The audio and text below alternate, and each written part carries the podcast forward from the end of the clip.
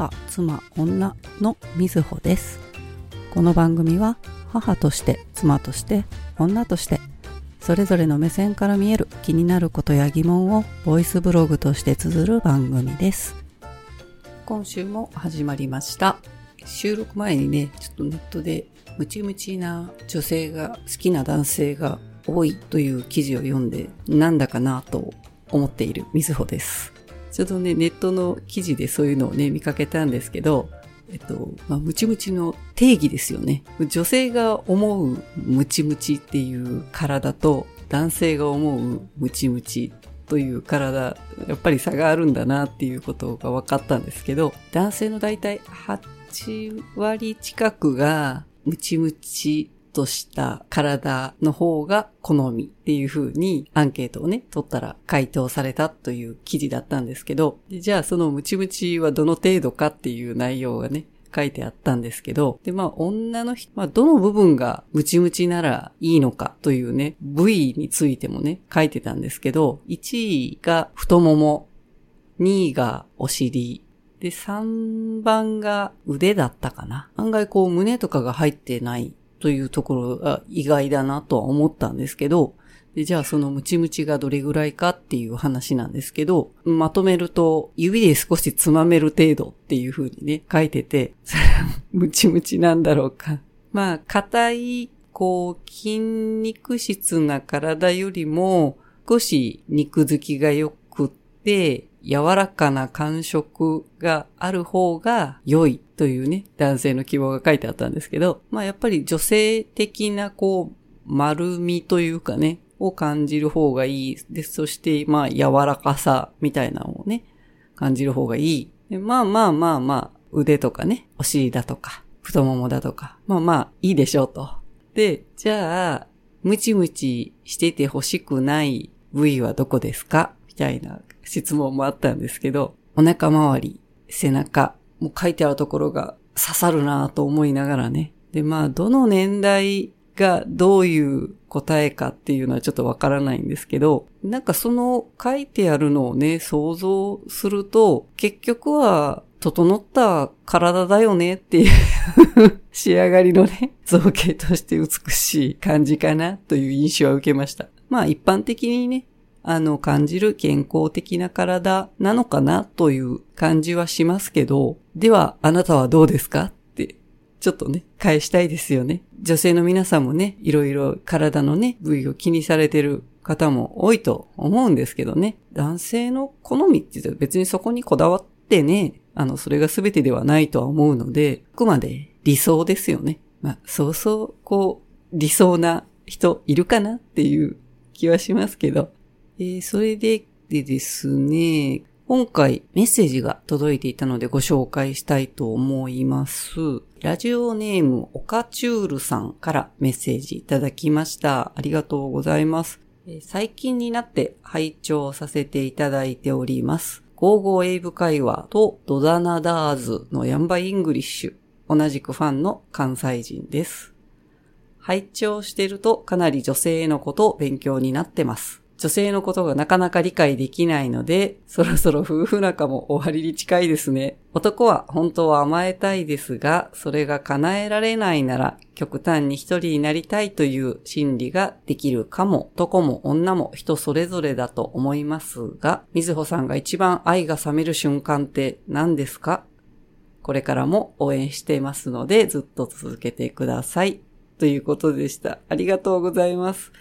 えっと、ツイッターでもね、あの、フォローしていただいてたかなと思うんですけど、前回のね、エピソード27のね、エピソード聞いていただいてのご感想かなと思うんですけど、男性の方にもね、聞いていただいた方も多いと思うんですけど、男性もね、女性もね、あの、お互いのことがなかなかわからない。で、このオカチュールさんみたいに、やっぱり相手のことを知りたいっって思うって素敵だなっていうふうに私は思うんですよね。そう例えばそれがパートナーであれ、なんか知りたいって思うってことは相手に対して、やっぱり気持ちがあるからこそ知りたいっていうふうに思うんだし、そうでなかったらね、興味がなかったらそういうふうには考えないよね、と、個人的には感じます。なかなか怖いことが書いてありますよね。女性のことがなかなか理解できないので、そろそろ夫婦仲も終わりに近いですね。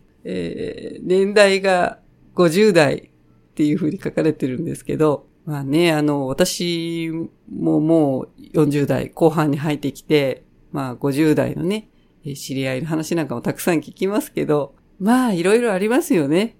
もう本当に、まあ子育てもあったり、まあご結婚ね、されてどれぐらいなのかとか、まあいろんな環境の違いもあるとは思うんですけど、私自身のことを言いますと、今結婚して18年 ?19 年？よくわからないんですけど、あの、それぐらいなんですけど、まあやっぱり最初ね、結婚した当時は二人で、そこから子供が生まれ、一人増え、二人になり、三人になり、でも子育てに必死な生活、まあお互い働くことに必死、子育ても必死、お互いを見てる余裕がない生活をね、ずっとしていくので、で、まあ子供が大きくなるにつれて、まあ子育ての部分で言うと多少ね、手がかからなくなってきたりということはあるんですけど、まあもし20代とかで、えー、結婚されてて、まあ出産されてて、50代になってくるとそろそろもう子育てが一段落というかね、あの、もう子供が自立していく段階になってきたという方々も多くなるんですけど、で、そこへ来てですね、えー、例えばまあ、子供が自立していった家という中で増えてきた人が今度はいなくなっていくんですよね。で、今度また夫婦二人に戻っていく。その戻った時に、さてどうなるかっていう子供たちがいたという環境がなくなった時に、さて夫婦間がどうなっているかっていうのは、もう子育て中をどう過ごしてくるかに全てかかってくるんですよね。でまあいろんな方の私も話をね、聞いたりとかしていますけど、まだ比較的にまだ子育てしている人が自分の周りには多いので、まあ子育ても一段落で終えた方もまあもちろんいらっしゃいますけど、その夫婦関係として子供たちが自立した後、良好な状態であるかどうかは、本当にその子育て中をどう二人が過ごしたかっていうことに尽きるかなという気はします。いいとかね、悪いとか、なんかそういうことではなく、まあお互い必死でその間生きてきているので、まあそのタイミングにならないと一体どうなってるのかもわからないといえばわからないですよね。私自身も先のことはわからないし、とは思うんですけど、えー、男は本当は甘えたいですが、それが叶えられないなら極端に一人になりたいという心理。そりゃそうだろうなと思いますよ。男の人は基本甘えたい生き物だろうと、私は思ってます。それは子育てしているとよくわかる。まあもちろんね、女性の人も甘えたいですよ。甘えたいですけど、何ですかね、その男性が甘えたいっていう心理はやっぱり子育てしてみるとよくわかるなとは思います。ただそれは私は息子がいるので、まあ息子をね、子育てしてて、それは母親と子供という関係性の中での甘えさせてあげるというかね、させてあげるっていう 言い方もあれですけど、まあ愛情をね、注ぐという部分でかなとは思うんですけど、まあそれが、なんだろうな、あの、お母さんみたいにね、妻のことを母親のように扱っていく場合がある。でそれはちょっと違うかなという気はするんですよね。あの、甘えるなとかね、そういうことではなく、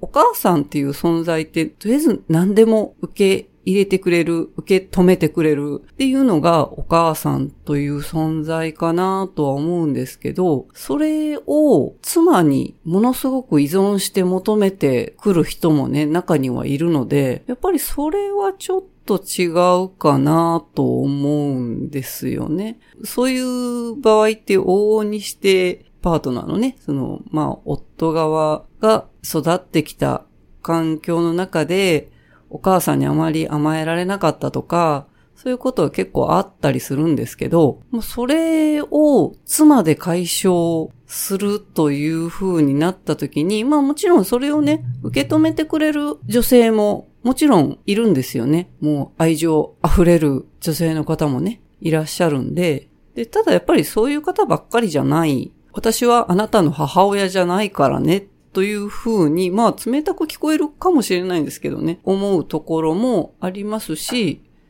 まあ逆に言うと、あなたは私の父親ではないし、っていうふうにも思います。まあやっぱりお母さんっていうね、あの、まあ母親という存在ってやっぱり特別家族の中で特別な存在なんだなっていうふうには思うんですよね。で、まあ女性としてね、あの前回のそのエピソードでも話しましたけど、まあ女性って大概のことは受け止めてはくれると思うんですよね。やっぱり愛情を与えたいっていう本能があるので、まあ甘えたい時に甘えられる環境にあるっていうのは、その環境づくりをしているかどうかっていうところも大きいのかなとは思いますね。で、まあ、女性自身が、その甘えるなっていうふうに、まあそのね、子供じゃないんだからっていうふうにも思わないではないんですよ。思わないではないんですけど、でも、やっぱりそこは甘えたいっていうのがもう男性の本能なのかなっていうふうに思います。母親じゃないよとは言いつつも甘えてもいいよという器を持ってるのが女性かなとは思うので、ただそれをね、その器を出してくれるか 出してくれないかはまあ、そこ、それぞれのね、あの、夫婦関係かなとは思います。えー、それで、えー、この怖い質問ですね。みずほさんが一番愛が冷める瞬間って何ですか？愛が冷める瞬間。もう恐ろしい質問ですけどね。まあそもそも愛とは何ですかっていう定義になっちゃうんですけどね。愛は冷めたらもう冷めっぱなしなのか、またそれは温まるのか、なんかその辺もね、ちょっと考えてしまいますけど、そうですね、冷める。もうそんなこと言い出したらね、山のようになるんですけど、もうそれはあの主婦の人はもういっぱい経験してるだろうなと思いますよ。まあそれ冷める度合いがね、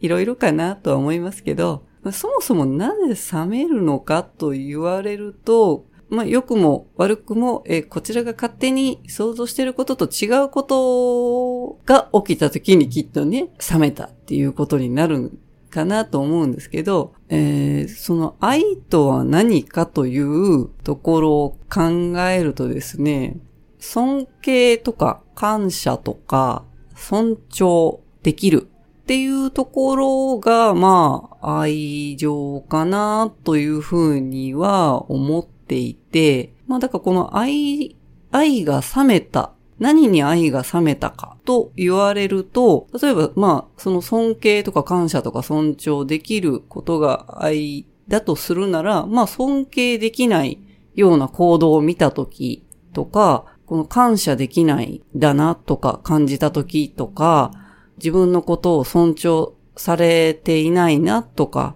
いうふうに感じたときに冷めるという感覚に陥るなとは思います。まあそれは夫婦間だけの話ではなくて、既婚してなくてもね、まあパートナーがいたりとか、お友達同士だとか、まあいいろんなパターン、環境の中でも、まあ同じかなとは思うんですよね。相手のことを尊敬したり、感謝したり、えー、尊重できるかということがやっぱり愛がそこにあるかということかなとは思うんですけど、もうあの、夫婦とは何かみたいなね、問題になってくるんですけど、いろんなね、こう本読んだりとかしてて、まあ今ね、既婚、結婚していて、まあ夫婦という肩書きの中にあるんですけど、まあ、そもそもその夫婦になる、なぜ夫婦になったのかとか、その結婚観ですよね。そもそもなぜ結婚したかとかね。そのそれぞれが持ってる結婚観について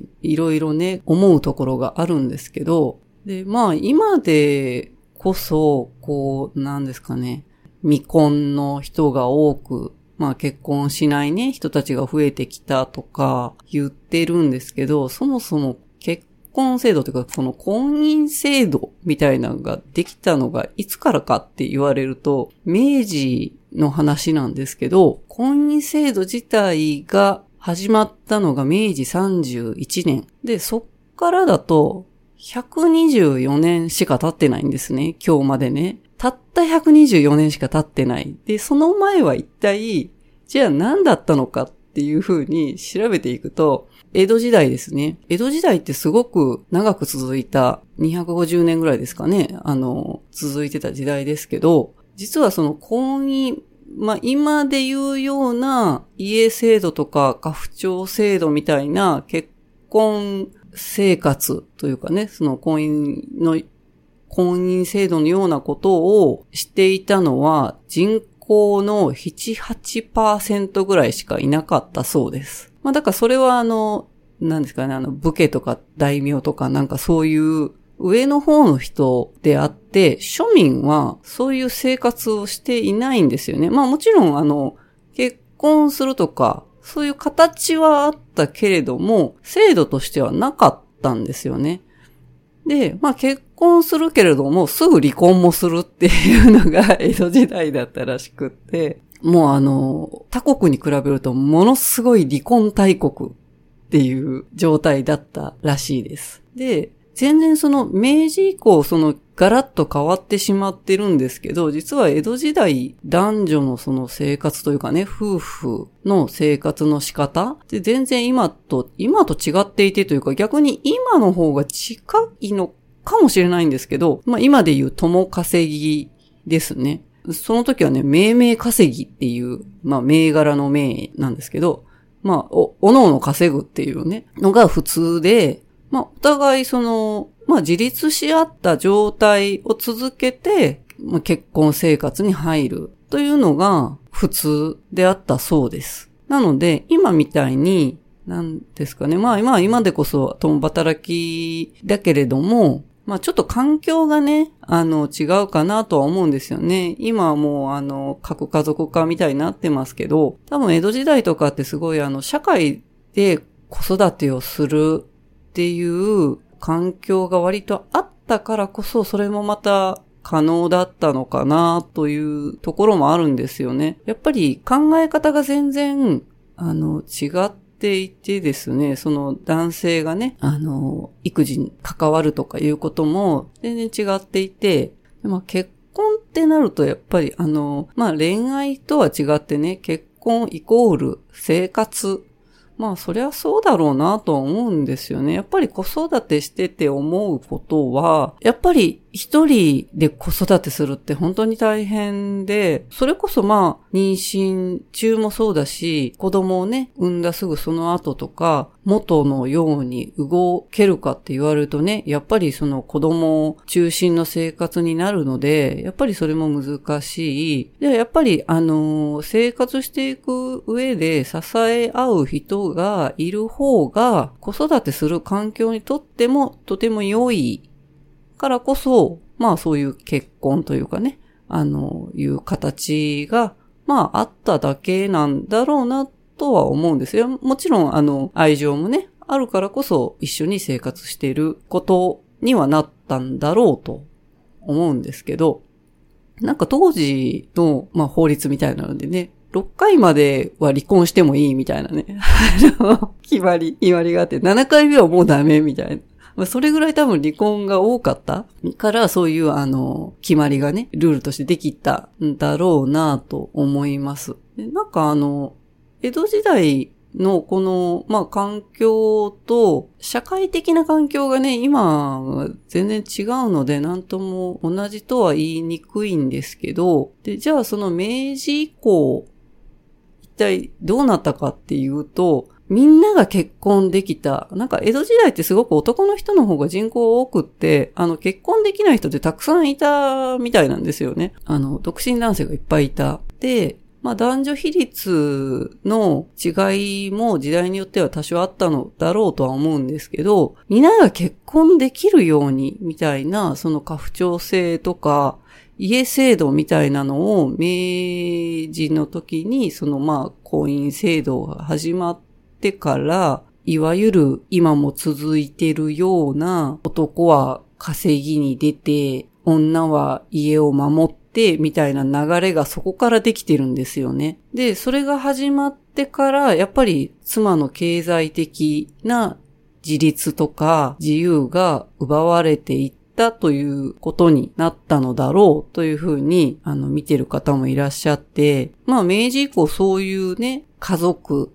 とはこうであるという、で、まあ結婚観ですよね。だからその頃から結局男性が稼いできて妻は家に入ってみたいなことが家族であるという代名詞みたいに理想的幸せな夫婦とか家庭像みたいなのが教え込まれていったというかね、もう生活環境がそうなってきてるんで、それが普通にどんどんなっていった結果、え、今なお続いているんだけれども、でももう時代にそれがあっていない、結局それが今までその江戸時代のような形で来ていたのに、その明治から変わってしまったその夫婦間というかね、の、まあ家とかいう、こう枠組みですよね。そのなんか決められた枠組みに入れてしまったことで、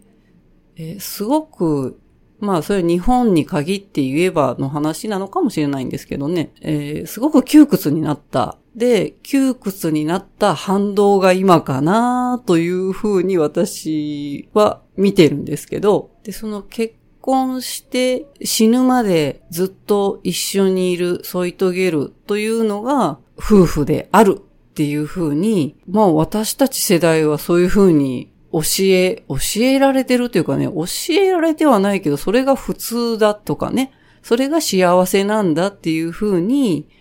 教えられてきているんですけど、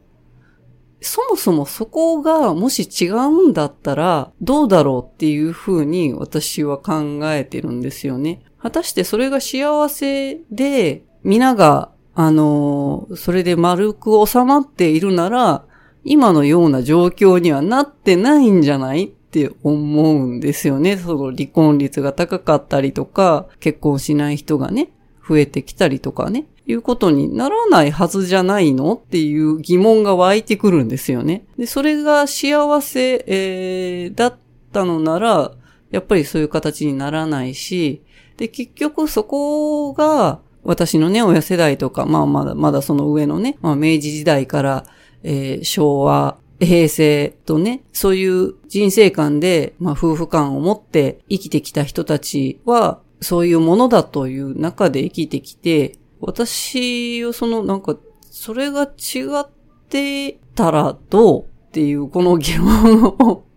持つと、いや、実はその江戸時代風な感じでもいいんじゃないっていう風にも思えるんですよね。まあ、あの、社会的背景のね、いろいろ環境は違うんだけれども、まあもちろん、えー、死ぬまでね、その結婚した夫婦で添い遂げる。まあそれはとても幸せなことだろうというふうには思うんですよね。そんな人と出会ったらどんだけ幸せよと思いますよ。でも、人って変わっていく生き物なので、結婚した当初、まあ、例えば20代で結婚したとしましょうかね。で、例えば80とかね、90とかぐらいになるまで何も変わらないなんていう人はいないと思うんですよね。50年、60年一緒にいても、お互い、えそれぞれ変わっているはずなんですよね。で、夫も妻もそれぞれ変わることが当たり前だというふうに前提としてね、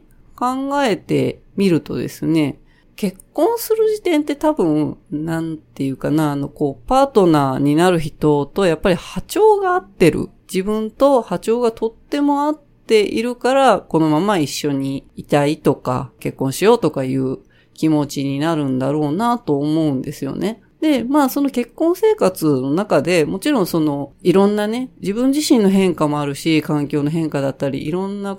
ことがある中で、波長がずっと同じかって言われたらきっとそうじゃないんですよね。夫と妻もそれぞれこう波長が変わっって、こう、共振するようなところが減ってきたりするタイミングももちろんあると思うんですよね。まあ、くっついたり離れたりみたいなね、ところがあると思うんですけど、ただその波長がずれる、多少ずれるとかいう間はきっとまだ、あの、一緒にね、あの、過ごしたりとか、できる範囲なんだと思うんですけど、もう波長が合わないレベルになったら、一緒にね、いるっていうことは、やっぱり辛くなってくるのかなという気はしますよね。波長が合ってる時、で、まあ、夫婦になったっていう中で、お互いそれまで、えー、それぞれの関係性があったんだけれども、その距離感っていうのがすごく難しくなってくるんですよね、結婚するとね。で、まあ、まだ二人の間はね、あの、その距離感って保ちやすいかなとは思うんですけど、例えばまあ、お付き合いしてた頃と、えー、結婚してからとっていうのではね、全然また距離感が違うと思うんですけど、で、まあそこがまた子供が生まれ、子育て始まり、もうあの父親の役割だ、母親の役割だっていうことが出てきたり、お互い仕事のことも出てきたり、なんだったらもう介護のことも増えてきたり、もういろんなことがね、ぐっちゃぐちゃになってきて、もう自分たちの距離感ももうわからなくなるんですよね。やっぱりその距離感がわからなくなって近づきすぎたりとか、あの、程よい、こう、距離感を保ってなくなってくると、その尊敬だとか感謝とか、尊重だとかね、いうことができなくなってきたりということは多々あるんじゃないかなと思います。まあね、人生こう、いろんなステージのね、変化がね、まあ特に女性ほど多いかなとは思うんですよね。結婚して、まあそれまでね、あの、男性も女性も自立して、お仕事していて、やっていても、結婚した瞬間に、え女性がやるべきことみたいなのが本当に多くなって、その波長がやっぱり合いづらくなってきたりとかね、いうことは本当に多いかなと思いますね。なんかもっと、こう、気楽に考えられたらいいのになと思うんですよね。まあ、未婚の方がね、その結婚したいとか結婚願望とか、まあいろんなことがあるとは思うんですけど、婚してもお互い、その、それぞれ自立した関係性とか距離感をやっぱり保てるという関係性ができているというのが、やっぱり大事なのかなと思うし、それを一生持続しないといけないっていうのもどうなのかなっていうふうには思ってて、どちらかがすごく我慢しないとそれが成り立たない状況なのだったとすれば、それはおかしいなというお互い幸せな環境にはないっていうことになるので、あの、持続する必要性はないのかなっていうふうにも思いますし、あの、お互いが変化していく中でも、その波長が合わせられる状態が続けられるなら、あの、もちろん一緒にね、人生を歩むことも可能だろうし、お互いその努力するということはまあもちろん必要なのかなとは思いますけど、もう合わないっていうね、まあそれは価値観とかね、そういうことがずっと同じっていうことはまあないので、変わってもしょうがないなっていう風な、なんていうのかな、その一生を添い遂げるっていう、なんかもうそこが重いなっていう